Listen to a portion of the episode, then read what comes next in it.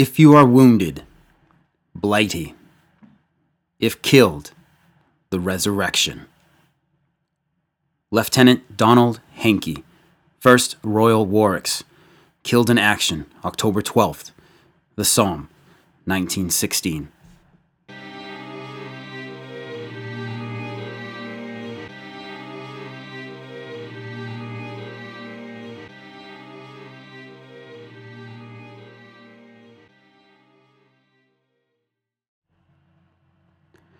Hey, folks, welcome to the Battles of the First World War podcast, episode 28 Somme, October Slog. Thanks for those reviews on iTunes. Keep them coming. We're at 78, 81, no, 84 right now, and getting ever closer to that wicked awesome 100 number.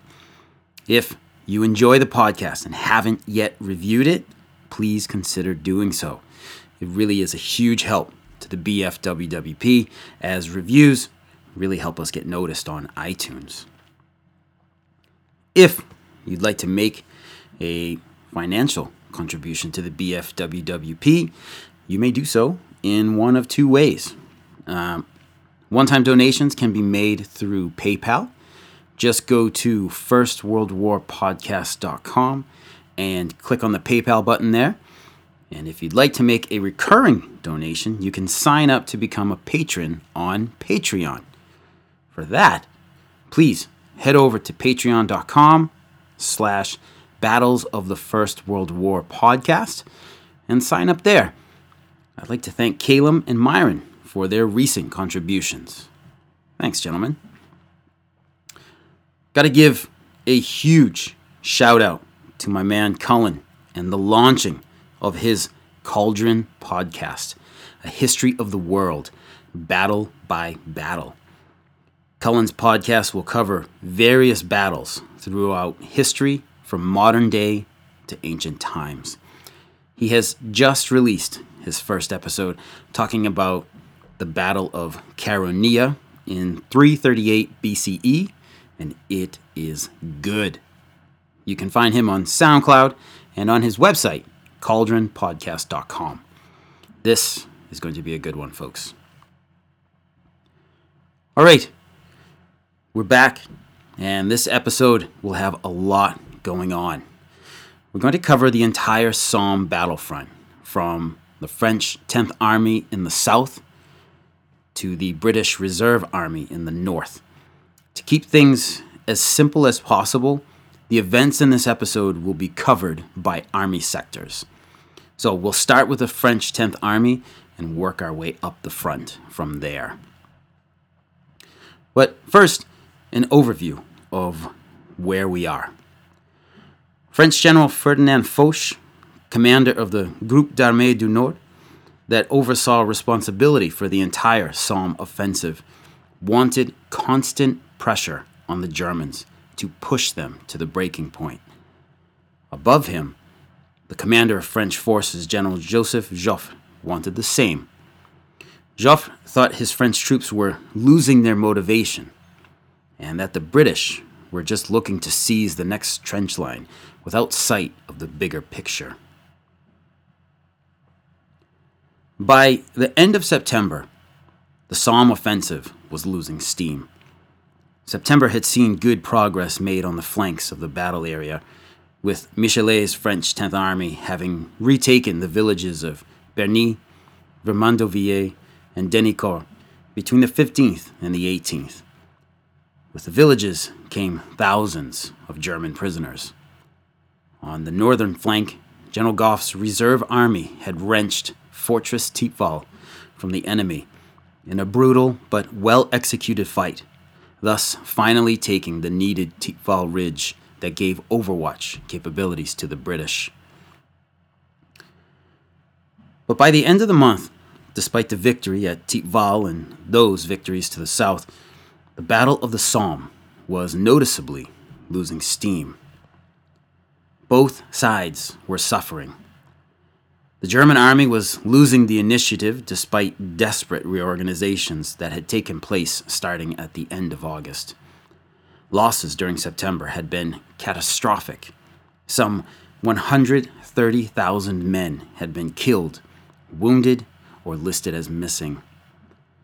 Forces in the field were fraying and cracking, as evidenced by the thousands of prisoners taken in the French 10th Army's push down south. Officers were surrendering as readily as the enlisted ranks. And the French noted that, quote, the German of 25 September 1916 is no longer the German of 25 September 1915. End quote. The Battle of the Somme was having its intended effect. The Germans were being ground down under the relentless pressure of Entente attacks and the ceaseless and crushing rain of shells. German units were being consumed in the fire. The equivalent of an infantry division was being shoveled into the Somme every day. The experience of Bavarian Reserve Infantry Regiment 16, where a certain Austrian corporal, whose original family name was Schicklgruber, served as a runner, is indicative. In 10 days, this regiment hemorrhaged nearly 1,200 men. Corporal Hitler, as he was known then, made it three days on the Somme before he himself was wounded. When the regiment next mustered, it numbered only 350 men. There is that famous quote regarding the Somme where German Captain von Hentig noted that it was, quote, the muddy grave of the German army, end quote. But as Professor William Philpott notes in Bloody Victory, The Sacrifice on the Somme. The rest of von Hentig's quote is important as well. The Somme was also the grave of, quote, our confidence in German supremacy, crushed by British industry and its shells. The German Supreme Command, which entered the war with great advantage, was beaten by the technical superiority of its adversaries and obliged to throw division after division, unprotected, into the cauldron of annihilation. The Germans were losing their best men in the firestorm on the Somme. But keen observers like von Hentig could see that Germany was also being beaten by the growing material superiority of the Entente powers. British Army Commander General Sir Douglas Haig would have loved to have learned of this quote at the time, no doubt, for it would have vindicated him. The Somme was having its effect on the enemy. Despite all of this, the Germans were beginning to get themselves put back together, with an almost superhuman effort on the part of the common Somme-Kämpfer. Their resistance would stiffen as the long, wet days of October came. The British and the French, too, were suffering. The flow of men and ammunition was beginning to dry up. Foch and all of the generals on down wanted the push to continue, as it was sensed the Germans were cracking, and French forces at Verdun still needed relief. So attacks would continue throughout October, but they would be more localized in nature. With the end of September and the beginning of October, forces out of human control began to impose themselves on the battlefield. Falling temperatures, rain, and the resulting mud began to dictate the pace of operations. It was mud that especially added a new and infernal feature to the Somme. Mud had been here before, and it was there any time there was sustained rain, but with the steady rain that started coming down in the early days of October, the mud of the Somme took on the character of a new, active, and dangerous enemy. It was here to stay now, at least until the ground froze. The mud was a result of the rain and the shell plowed soil, obviously enough, but it was that the topsoil was thoroughly mixed with the chalky subsoil of the Somme. The resulting product was a mud that was like quicksilver as the Australian reporter Charles Bean wrote. This Somme mud stuck to everything as a greasy, cloying nightmare that swamped roads, made the shattered battlefield an impassable mess, and turned shell holes into traps where men and animals could drown and die a terrible and slow death. The massive shelling that took place every day now saw thousands of shells slam into the soft mud unexploded, planting the seeds of the iron harvest that Picardy farmers still contend with today. The mud ruined the massive logistics effort behind the British and French lines. The beating heart and arteries of the modern battlefield were the tenuous supply routes over which men, bombs, bullets, and food traveled over on their way to the maw of the front line. It was the worst in the BEF 4th and French 6th Army sectors, where the landscape had been churned into a charnel house of plowed earth, bricks, and corpses. With rain, all of this turned into a sea of oily, muddy filth that left only the single road from Longueval to Flers working. Men and guns went unfed, as rations and shells had to be carried by men slogging through exhausting knee deep mud to run supplies up to the line. Naturally, this had an effect on the morale of the men in the trenches and shell holes before the enemy, of both sides. This damned war will not finish quickly, a poilu wrote in a letter home. We will be here forever.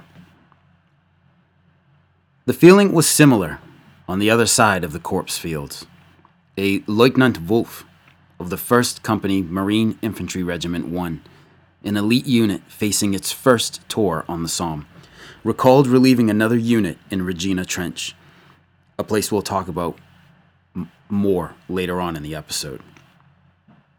Quote, I felt my way toward the darkness. There was no sign on anyone. There was an eerie stillness, broken from time to time by the crash of shells as they exploded in the road. My men, following me faithfully, were feeling uneasy. I could see it clearly. We haven't gone wrong. We're not blundering into Tommies, are we? asked one. At that moment, I arrived at a dugout, out of which a faint light could be seen. Soldiers were sitting on every step of the dugout, with their heads to one side, sleeping so soundly, perhaps for the first time in days that they had not heard us coming. It was almost impossible to shake them awake. One of them, suddenly aware, sprang up and looked angrily at us as though he was in doubt as to whether we were friend or foe. Suddenly, shocked into life, he asked, Are you our relief? In an instant, there was pandemonium as these utterly worn out, exhausted warriors grabbed for their equipment, officers and men alike. As soon as he found his, each raced to get away, as though driven by the Furies. The nest emptied. Lieutenant Wolf then had to force the officer in command to show the unit perimeters so he would have an idea of what terrain was his responsibility. The officer replied, What is the point of you knowing the boundaries of your position when the so called position is plowed up several times a day by shells? The man handed Wolf a map and disappeared into the darkness and the terror. The heroic ideal amongst the Germans was fading. So, it's in this atmosphere of mud and misery into which we'll throw ourselves now.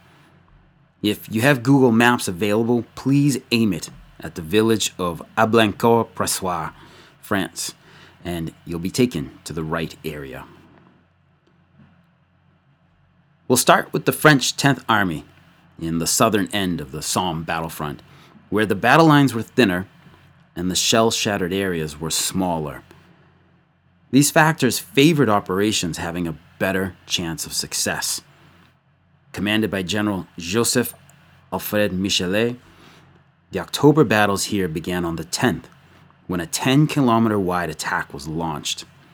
Here, waves of Horizon Bleu Poilus swept forward to recapture Ablaincourt in the attack center, taking well over a thousand Germans prisoner in the process. To the south, the village of Chaulnes remained in German hands. On the 14th of October, Michelet pushed forward a three division attack that broke the German second line and bagged almost another thousand prisoners. By this time, though, the Germans were pushing hard to retake Ablaincourt, and combat there was taking on a fierce quality. The French held on to their newly liberated village, around which was an ocean of body filled mud. To clear the way for 10th Army's poilus to advance on their northern flank, the village of Barleux had to be taken. Barleux was now in Fayolle's 6th Army's sector, and the Germans had recovered from their September beating and were resisting fiercely. German resistance, the weather, and the shattered ground led to the exhaustion of the attacking Frenchmen. In the second half of October, heavy fighting broke out in Biache, Bois Blaise, and La Maisonnette. On the 29th, the German Second Army pounded the ruins of La Maisonnette with an eight hour artillery barrage, and then sent in Infantry Regiment 359 to seize the ruins. They were successful annihilating an entire French battalion in the process and ripping a hole in the French line. Taking Barleux had to be put on the back burner, as exhausted and muddy poilus were rushed in to close the bloody breach. Towards the southern limit of 10th Army sector, north of the village of Chaulnes, attacking Frenchmen approached a wood called Bois Quatre on army maps. The Germans in the wood gave battle, and details are few. But Professor Philpott described the fight for this wood as similar to that of Delville Wood back during the summer. Amidst the screaming of incoming shells and men hemorrhaging their last into the French soil, Poilu and Sommekämpfer shot, stabbed, and beat each other to death over the broken and burning tree stumps of Bois Quatre. With the fighting over at La Maisonnette and Bois Quatre, the days of rain that stopped all operations in their track, and the now stiff German resistance, the French 10th Army's push ground to a halt in the Somme mud.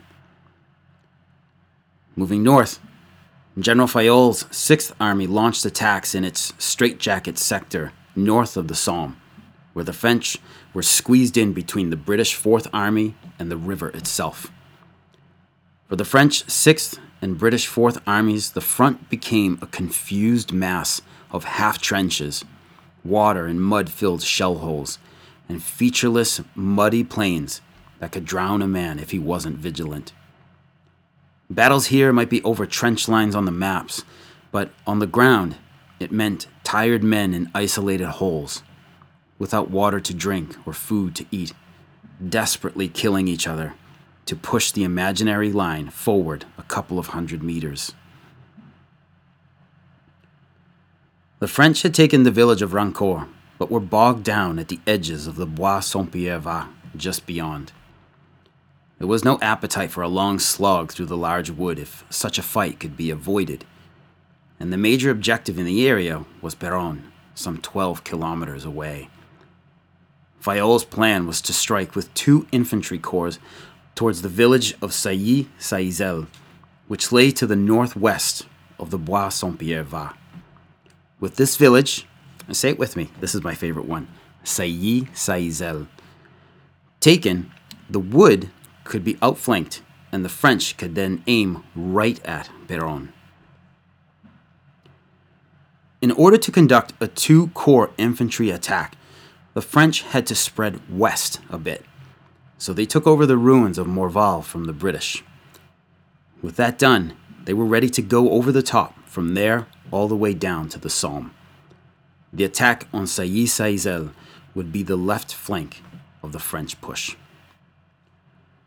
The preparations for the attack were made in the first days of October, when rain halted almost all movement and made any remaining movement an absolutely exhausting misery. The Germans knew it was coming and they fought for every inch of ground here. The priority was so high for this area that attacks were launched without proper intelligence, as was the case on the 4th of October when German Infantry Regiment 160 threw itself at the French west of Sailly Saillisel. I led my company forward, recalled Leutnant von Pelsener Berensberg. At first, all was quiet. Not until we had left Menil did shells begin to strike left and right of us. The plod of the wary soldiers quickened. Shortly before Saillisel, things got rather unpleasant. The way forward was dreadfully shot up. Here lay dead horses. Over there, a wagon shot to smithereens. Ammunition was piled up at the side of the road where it had been hastily thrown. Once we reached the village of Saillisel, things got critical. The entire road had been torn up by giant shell craters.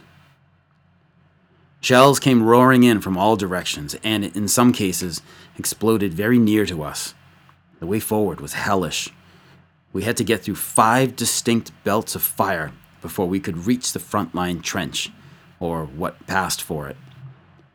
However, luckily I got everyone forward to the jumping off point for the attack, which was a row of shell holes 200 meters west of Saillisel. Then, everything fell apart the company had shaken out in the shell holes and was awaiting the order to attack when, out of the darkness, appeared shadowy figures. It was the garrison of our front-line trench, who had just pulled out of their position. What now? I was supposed to be attacking to the left, but there was nobody to my right. Because the situation appeared crazy to me, I ran back through heavy shell fire to battalion headquarters which was co located with three other battalion staffs in a cellar in Saillisel village. After a lot of argy bargy, the order to attack was confirmed.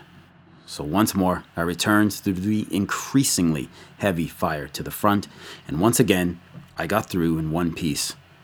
It was nearly time for the assault, the artillery fire grew in intensity. The only way I could get the men of the company to advance on the enemy was to put myself at their head and lead them forward. So we advanced for five to six hundred meters. All went well. But the enemy were not where our staff had predicted and where our artillery had been trying to engage them for several days.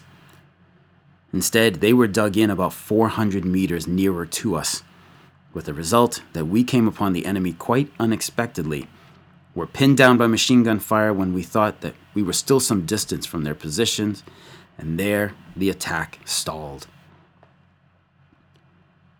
The German attack failed, and von Pelsner Berensberg was severely wounded.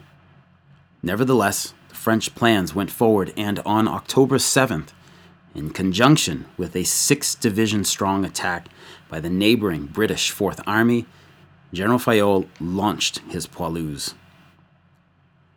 The French were pushing on the German fourth line, the one that led to Les Transloy and was known as the Transloy Line.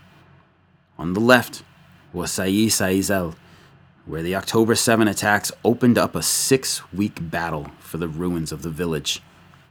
The French plastered the village with 270 millimeter, 280 millimeter, and 370 millimeter mortars rounds the size of stubby tree trunks, smashed into the broken stones and tore hunkered down Germans to pieces. In the center were trenches named Baniska and Tor by the French, and on the far right were two other trench systems named Bukovina and Yata Yezov. Progress was limited as the artillery barrage had been ineffective. A strike in the area of Bouchavesnes failed at the end of the day, Premier Corps d'Armée, in the Somme since August, had to finally be relieved. On the 12th, the 18th Division d'Infanterie attacked Baniska Trench and failed. The Germans learned how to counter the Allied creeping barrage. Stationing their machine gun teams in between the trenches was no longer a viable option. So now, the machine gunners were kept just at the edge of the bombardment, so that as soon as it lifted, the guns opened fire and slaughtered attackers with long distance fire. Coupling that with weapon clogging knee deep mud in a no man's land that was much too wide. There was hardly any surprise amongst the utterly worn out men in shell holes under German fire that the assault had failed. Still, as the rainy days permitted, the attacks kept pushing against the Germans. On the 15th, elite French troops, the Red Devils of the 152nd Regiment d'Infanterie and men of the 68th BCA, stormed Sailly Saint after French artillery flattened the entire place.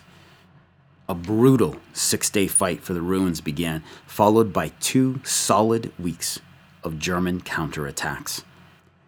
In their defense of the village, the French conducted themselves so magnificently that the actions of one unit, the 94th Regiment d'Infanterie, literally became a textbook example of how to defend a position. Sailly Saint remained a contested village, and it could not be fully claimed by either side. More attacks were launched on Baniska Trench on the 17th, but the ditches and holes that made up the position wouldn't be fully cleared of Germans until the 1st of November. As October began to run out of days, General Emile Fayolle looked at what his men had achieved in the past couple of weeks. They had fought their way two kilometers forward through the terrible mud. As the month came to an end, he began pushing to shut down operations for the year. Winter would soon be upon the land, and no one would be in any condition to continue the fight. Moving on to our next army, we have to back up the calendar again to the end of September when General Douglas Haig put forth a plan for a three army attack all along the Somme front from the north. Third Army, Reserve Army, and General Sir Henry Rawlinson's Fourth Army. The idea of a breakthrough was still in play, with Fourth Army assigned the village of Marcoing as an objective, an objective that was 20 miles away. Rawlinson, more prudently, focused on a more immediate objective the new German Fourth Line, known as the Transloy Line on maps, as it ran along the Transloy Ridge. The village of Les Transloy was also situated on the ridge. This was the low and last ridge line before the great prize of Bapaume. In the end, this was what Raleigh was told to attack. On October 1st, the Battle of Transloy Ridge began, with the British Fourth Army launching a two corps attack between the villages of Flers and Courcelette. In the neighboring Reserve Army sector, the Canadian Corps launched an attack on the Regina Trench system in support. The artillery bombardment began at 7 a.m., with the British guns pounding the German lines until a quarter past three in the afternoon. North of Flers, the 15th Corps used Livens flame projectors to cover the opposing Germans in horrific flame and oily, choking black smoke. Men of the New Zealand Division rushed forward to seize the Gird trench line, where they consolidated and linked up with 3rd Corps' 47th London Division on their left. The Londoners went after the complex named Eaucourt l'Abbaye a farm located on the site of an ancient monastery. On that division's right, two tanks, although an hour late to the show, plodded their way up the Flers trench line and cleared the way of any Germans. As they creaked and clanked closer, they silenced some of the machine gun teams firing on the Londoners from the farm buildings. On the left, the 17th Poplar and Stepney rifles were held up by uncut wire and determined machine gunners behind it. The attack stalled, and all along the line, only small territorial gains were made. So developed a two day fight for the farm. In wet and misty conditions, an attack on the farm the very next morning ended in disaster for the 23rd Londoners, even though the Germans had been in a panic because a Bavarian unit about to be relieved pulled out of the farm too early. Another battalion was rushed up just in time, and they slaughtered the Tommies who came at them. On October 3rd, a third attack by the Londoners finally cleared the complex. Rain continued for the next few days, turning the battlefield into a sea of thick mud that stuck to everything. All operations were nearly brought to a halt, and resupply of the men on the front lines became scattershot. As the rain continued, making the mud ever worse, it was not unheard of for men to die of heart attacks, their bodies broken by the effort of trying to slog through the thick slime. In this desolate wasteland, now water soaked, death lurked at every corner in every imaginable form. The rain abated on the 7th, although the mud did not, and General Rawlinson launched a six division strong attack along his army front. To the immediate south, the French Sixth Army went over the top as well. It was hard going. During the rainy days, the Germans worked devilishly hard to overcome the desperate days of September, shuttling more men to the front and reorganizing themselves into a more logical defense. Units were being transferred from Verdun thus reinforcing the Allied intent of the Somme offensive. Corporal William Howell, a brand new NCO in the 8th Post Office Rifles, 47th London Division, was in the first wave that went over the top. His recollections come to us courtesy of Peter Hart's Somme, Darkest Hour on the Western Front. As we drew closer to the German lines, I could see gaps in our lines I remember seeing poor old Bill Bolton, father of six children, go down. Then we were in the thick of it. Terrific machine gun and rifle fire. No orders were being given. Could not see anybody on their feet. Knew I had to keep going. Could see Bapaume burning in the distance. Suddenly, through the long grass, I saw them. They were in a half dug trench, thick as fleas. Half of them were kneeling they were jostling each other to get the bolts of their rifles open. The trench was hardly touched. In front of me was a German machine gun. It had stopped firing, and the infantry were picking off our chaps. Didn't know what to do. Had just been made full corporal and was very proud of my stripes. I thought the others were bound to come up shortly, and when they did, I would lob a Mills bomb right in the middle of that nest, and we would stand a good chance of getting in. I took out the pin in anticipation, kneeling in the grass waiting for the second wave. Howell quickly became aware that everything was falling to pieces around him. There was no second wave or reinforcements. They were all casualties, and the attack had been called off. There I was, on my own, when two bullets hit me in the abdomen. They spun me round and knocked me into a deep shell hole. I thought, this is it. A bullet in the stomach. They wouldn't waste a bandage, and I had got two. I did not seem to worry about dying. The immediate problem was the Mills bomb. I felt myself getting weaker and knew I should not be able to hold the spring down much longer. The thought occurred to me to try and get the first aid dressing out. Having succeeded with some difficulty, using one hand, I forthwith tied the lever to the bomb case thus making it harmless. Corporal Howell later crawled out of the shell hole and had the good fortune to be spotted by a group of South African Scottish looking for wounded. The village of Le Sars was captured that day. It would be the last major victory for General Rawlinson and his Fourth Army. The first attacks on the Butte de Warlencourt, a 70 foot high old burial mound that dominated the area took place and failed. Four out of Raleigh's six attacking divisions failed that day. Wounded on the 7th and died of wounds the next day was the poet and journalist Leslie Coulson, who the previous August had penned these lines in his poem The Rainbow When night falls dark, we creep in silence to our dead. We dig a few feet deep and leave them there to sleep. But blood at night is red, yea, even at night, and a dead man's face is white.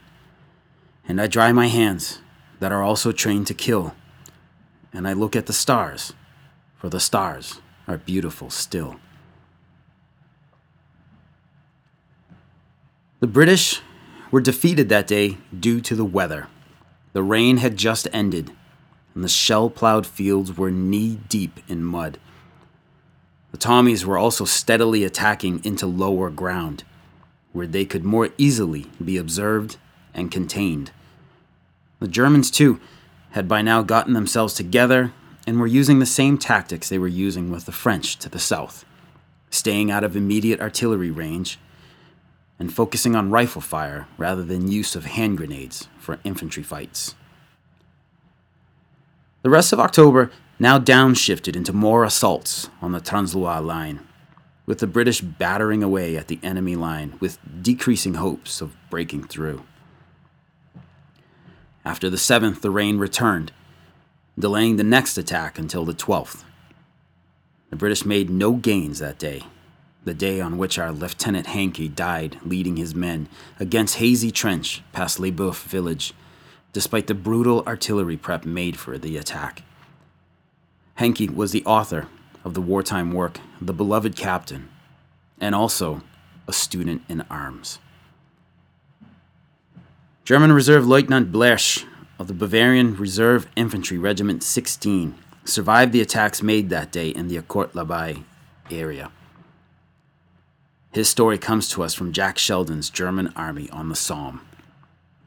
Quote, it took the British five days to bring up further fresh troops. In the meantime, we had to endure another five day bombardment. The battle worthiness of the company sank visibly. Relief was postponed day after day. During the night of the 11th to the 12th October, we were quote unquote relieved, moving from our old plowed up trenches to the newly dug Spatny Riegel, located some 50 meters behind the Englander nest, which was intended to secure the most vulnerable place. It was a fine autumn day.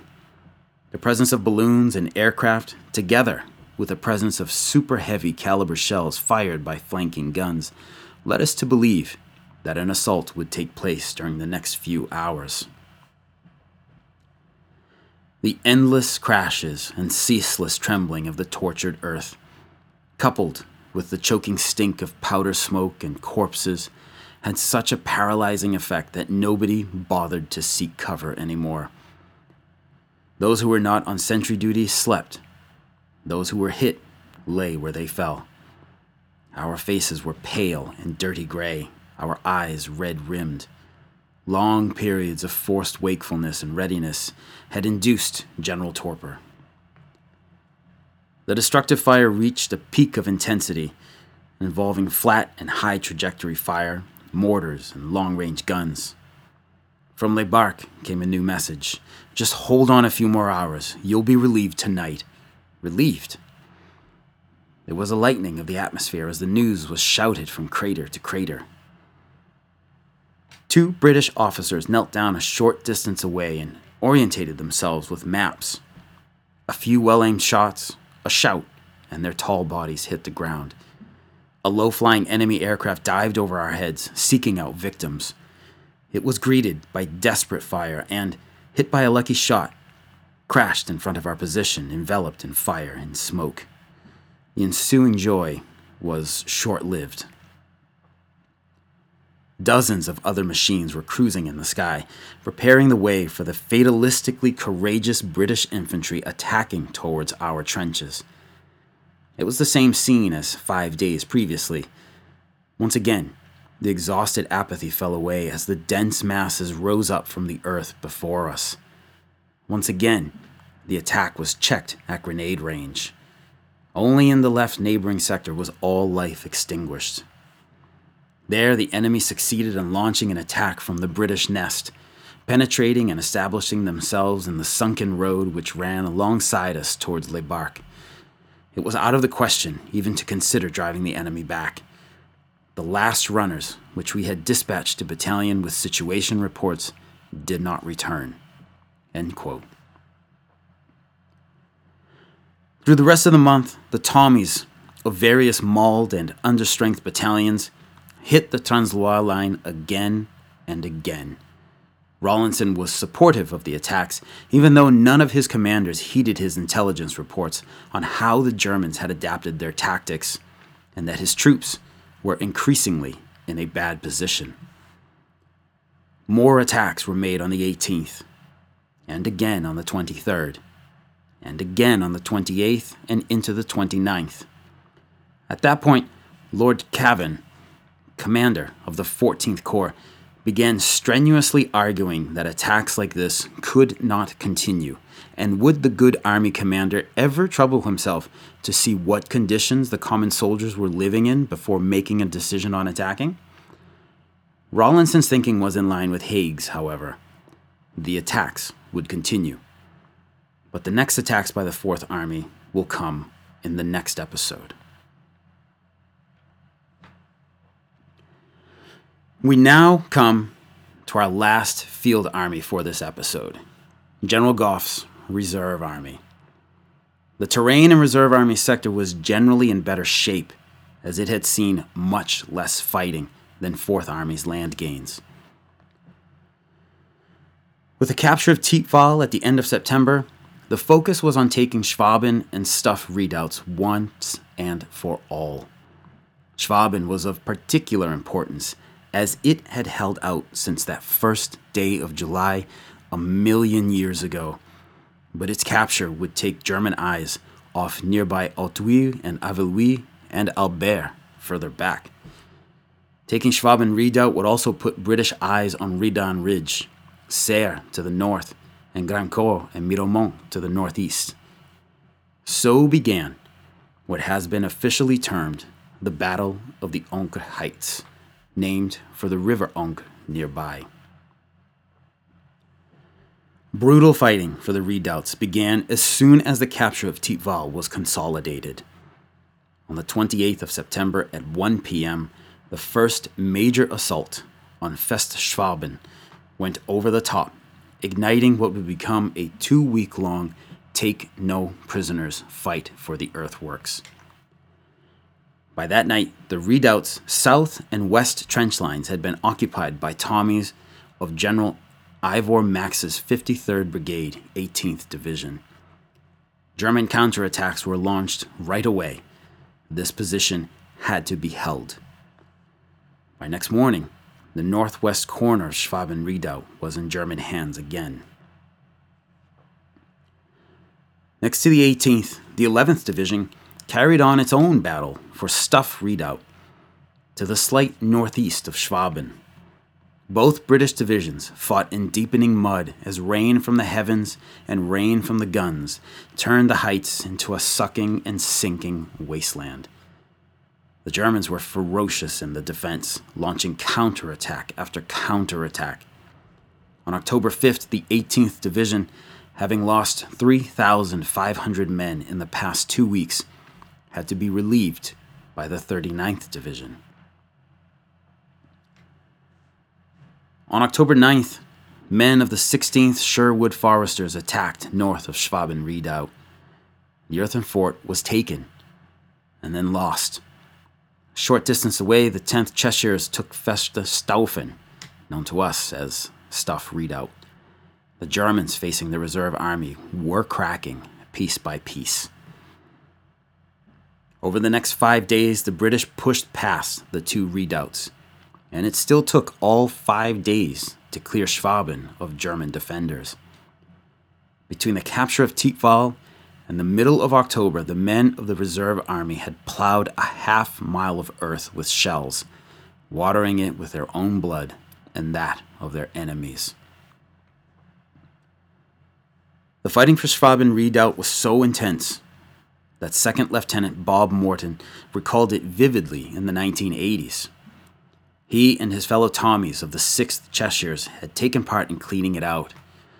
Quote, the nearest thing to hell, absolute murder, Some good dugouts there.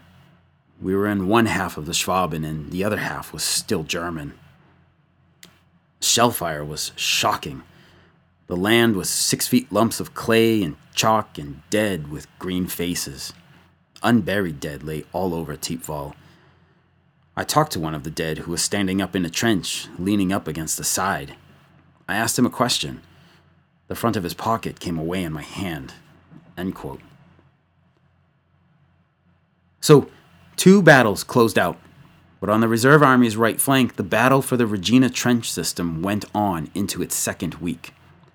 This was the Canadians' fight. Regina Trench was the longest continuous trench system on the Western Front at that time, running for four kilometers from south of Grandcourt village to north of the recently captured Le Sars. To the Germans, it was called Stauffenriegel, and to the British, to the east, it was Stuff Trench. The Canadians branded it Regina. It was smartly located on a reverse slope, making it difficult to hit with artillery. Attacking troops would have to skyline themselves as they went over the crest and down towards the trench. Behind Regina Trench was Boom Ravine, where German troops shuttled back and forth with near impunity. The first attack was launched on the 1st of October by five understrength battalions of the 3rd and 2nd Canadian Divisions. To the Canadians' left, Schwaben and Stuff redoubts were under attack by Tommies, and to the right, Rawlinson's 4th Army was smashing Le Sars and Eaucourt l'Abbaye. The attack was a disaster, as the Germans were ready and waiting. The official history of the 4th Canadian Mounted Rifles paints a harrowing picture. Quote, Before the attack took place, scouts had reported that the wire was very thick and that it appeared untouched by the artillery. Only one small gap existed on the left. Due to the position of Regina Trench, the artillery had great difficulty finding the wire. The barrage, which was supposed to have been laid down 100 yards in front of the enemy's trench, had gone too far, and the Germans, without hindrance, manned their parapets and wiped out practically the entire company as it struggled to get through. However, one officer and the remainder of the company found, as anticipated, the gap in the entanglements and fought their way into Regina Trench and held it until the last man of them was killed. The next attack came on the 8th, when the 1st and 2nd Canadian Divisions attacked with eight battalions. Over a three kilometer front, the Canadian troops assaulted the line from Destremont Farm to Kenora Trench, which linked with Regina Trench in a crucial junction point. Rain, mud, and another poorly aimed bombardment acted against the Canadians. Once again, they came upon uncut wire. The attacking battalions were mauled by German machine guns as they crossed the muddy no man's land. One of them was the 16th Canadian Scottish, in whose section of the front yet another feat of astounding courage took place. On coming in sight of the wire, I ran on ahead and was astonished to see it was not cut. Company Sergeant Major McKee said later. I tried to locate a way through but could find no opening. When the company came up, the enemy started throwing bombs and opened rifle fire. Seeing a big shell hole on the left, I ran over to Major Lynch to ask him to get in there until I could get the wire cutters to work on the wire. But as I got to him, he fell, shot in the breast. I knelt to bandage him, but saw he was breathing his last. Piper Jimmy Richardson came over to me at this moment and asked if he could help, but I told him our company commander was gone.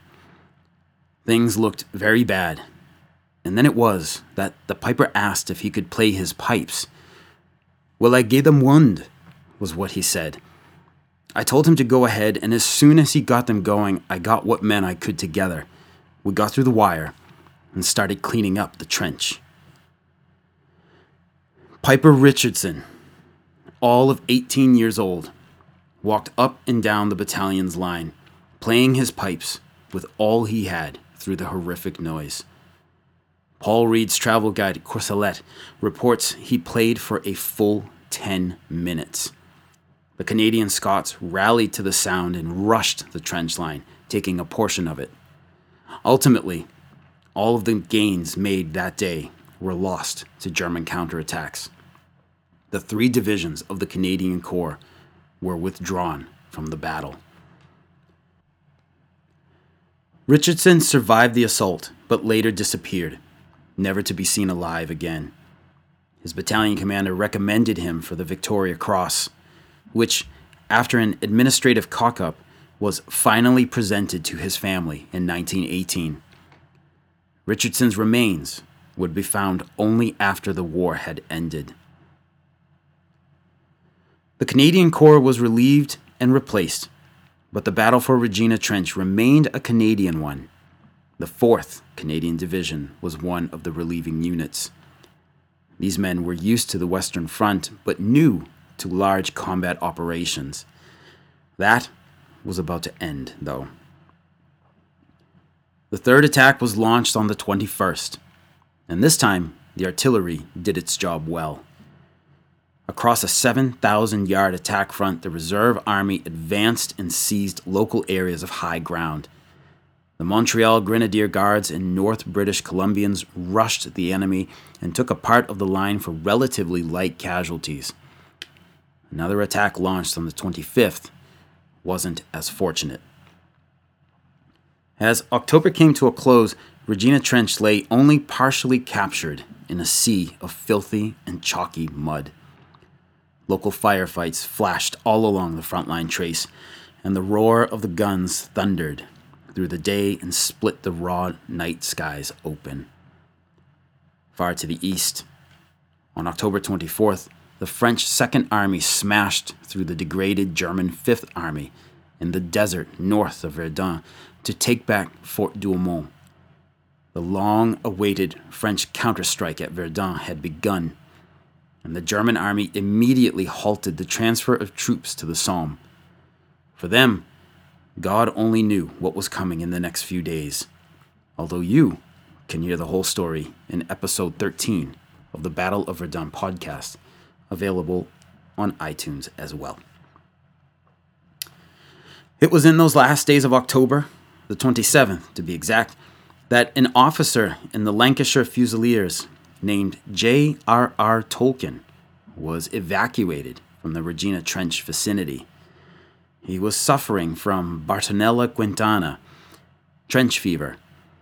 It is probably not too far off the mark to infer that the sights he witnessed on the Somme later made it into The Hobbit or The Lord of the Rings.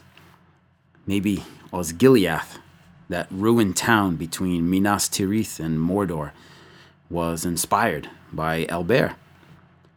Or maybe it was inspired by Ypres up in Flanders. From Chaulnes in the south to the high ground past Thiepval, October saw a month of small and costly gains for the British and French forces on the Somme. British and French forces had lost over 90,000 men during the month for meager territorial gains and the Germans had lost 80,000 of their own men defending the broken earth they occupied. At the month's close, there were already voices calling for the offensive to be brought to a close for the year. But Generals Joffre and Haig weren't yet ready to call it quits, so their men would be subjected to yet more attacks through the ever deepening mud and the ever dropping temperatures. All right. So that's October on the Somme. Next episode, we will discuss the last actions on the Somme during November.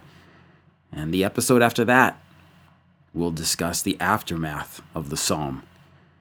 We are almost at the end of this massive battle. Questions, comments, or concerns, please don't hesitate to contact me at verdunpodcast at gmail.com or hit me up on the Twitter at at WW1 Podcast. You can also go through the Battles of the First World War podcast page on the Facebook. Don't forget that if you're interested in becoming a patron of the show, please head over to patreon.com slash battles of the first world war podcast. Thanks. Thank you so much for listening. Talk to you again very soon. Take care